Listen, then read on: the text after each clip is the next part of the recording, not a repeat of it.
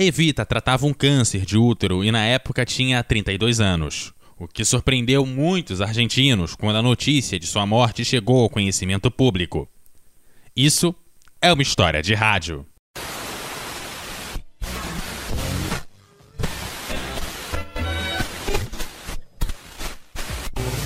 História de rádio.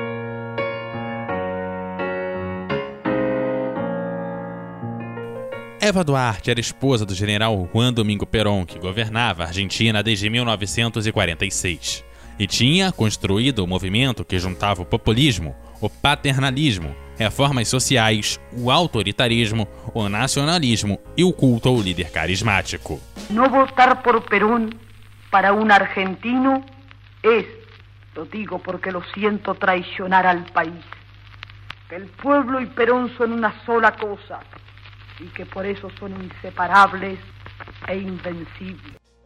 Evita era a figura visível da área social desse movimento e acabou se tornando a intermediária perfeita entre o general e o seu povo.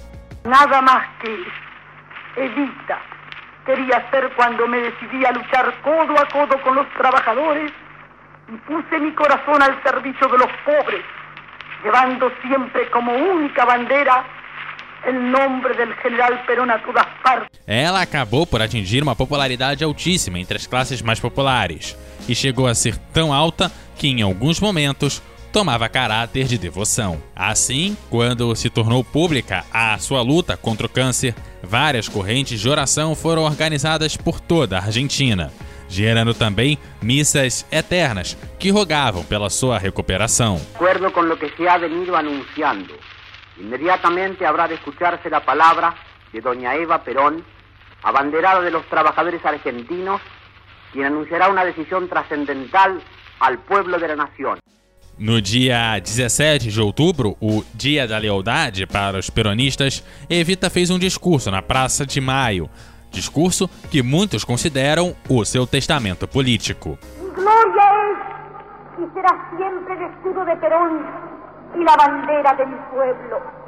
Y aunque dejen el camino girones de mi vida, yo sé que ustedes recogerán mi nombre y lo llevarán como bandera a la victoria.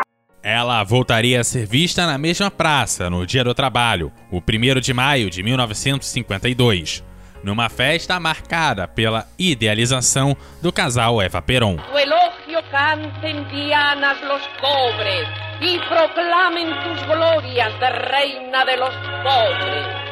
Tu trono levantaron en la Argentina nueva el alma de Perón y el corazón de Eva. La dama de la esperanza se llama Eva Duarte de Perón. Porém, apesar de toda a luta e todas as tentativas de uma imagem ideal, era cada vez mais difícil esconder as derrotas para a doença.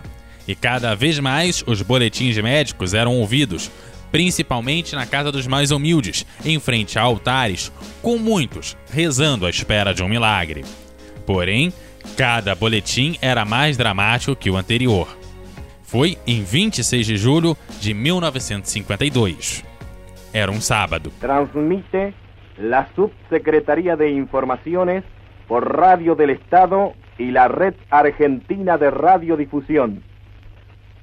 Cumple la Subsecretaría de Informaciones de la Presidencia de la Nación el penosísimo deber de informar al pueblo de la República que a las 20.25 horas ha fallecido la señora Eva Perón, jefa espiritual de la nación.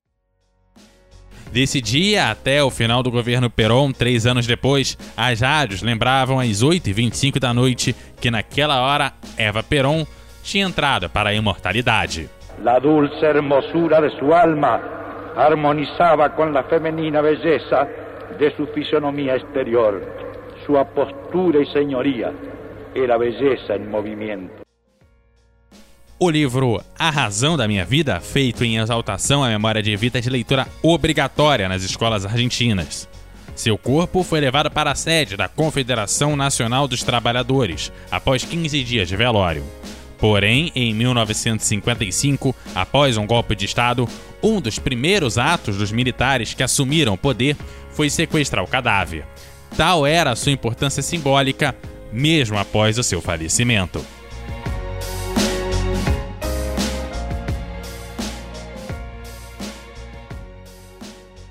Você está ouvindo o CoutoCast.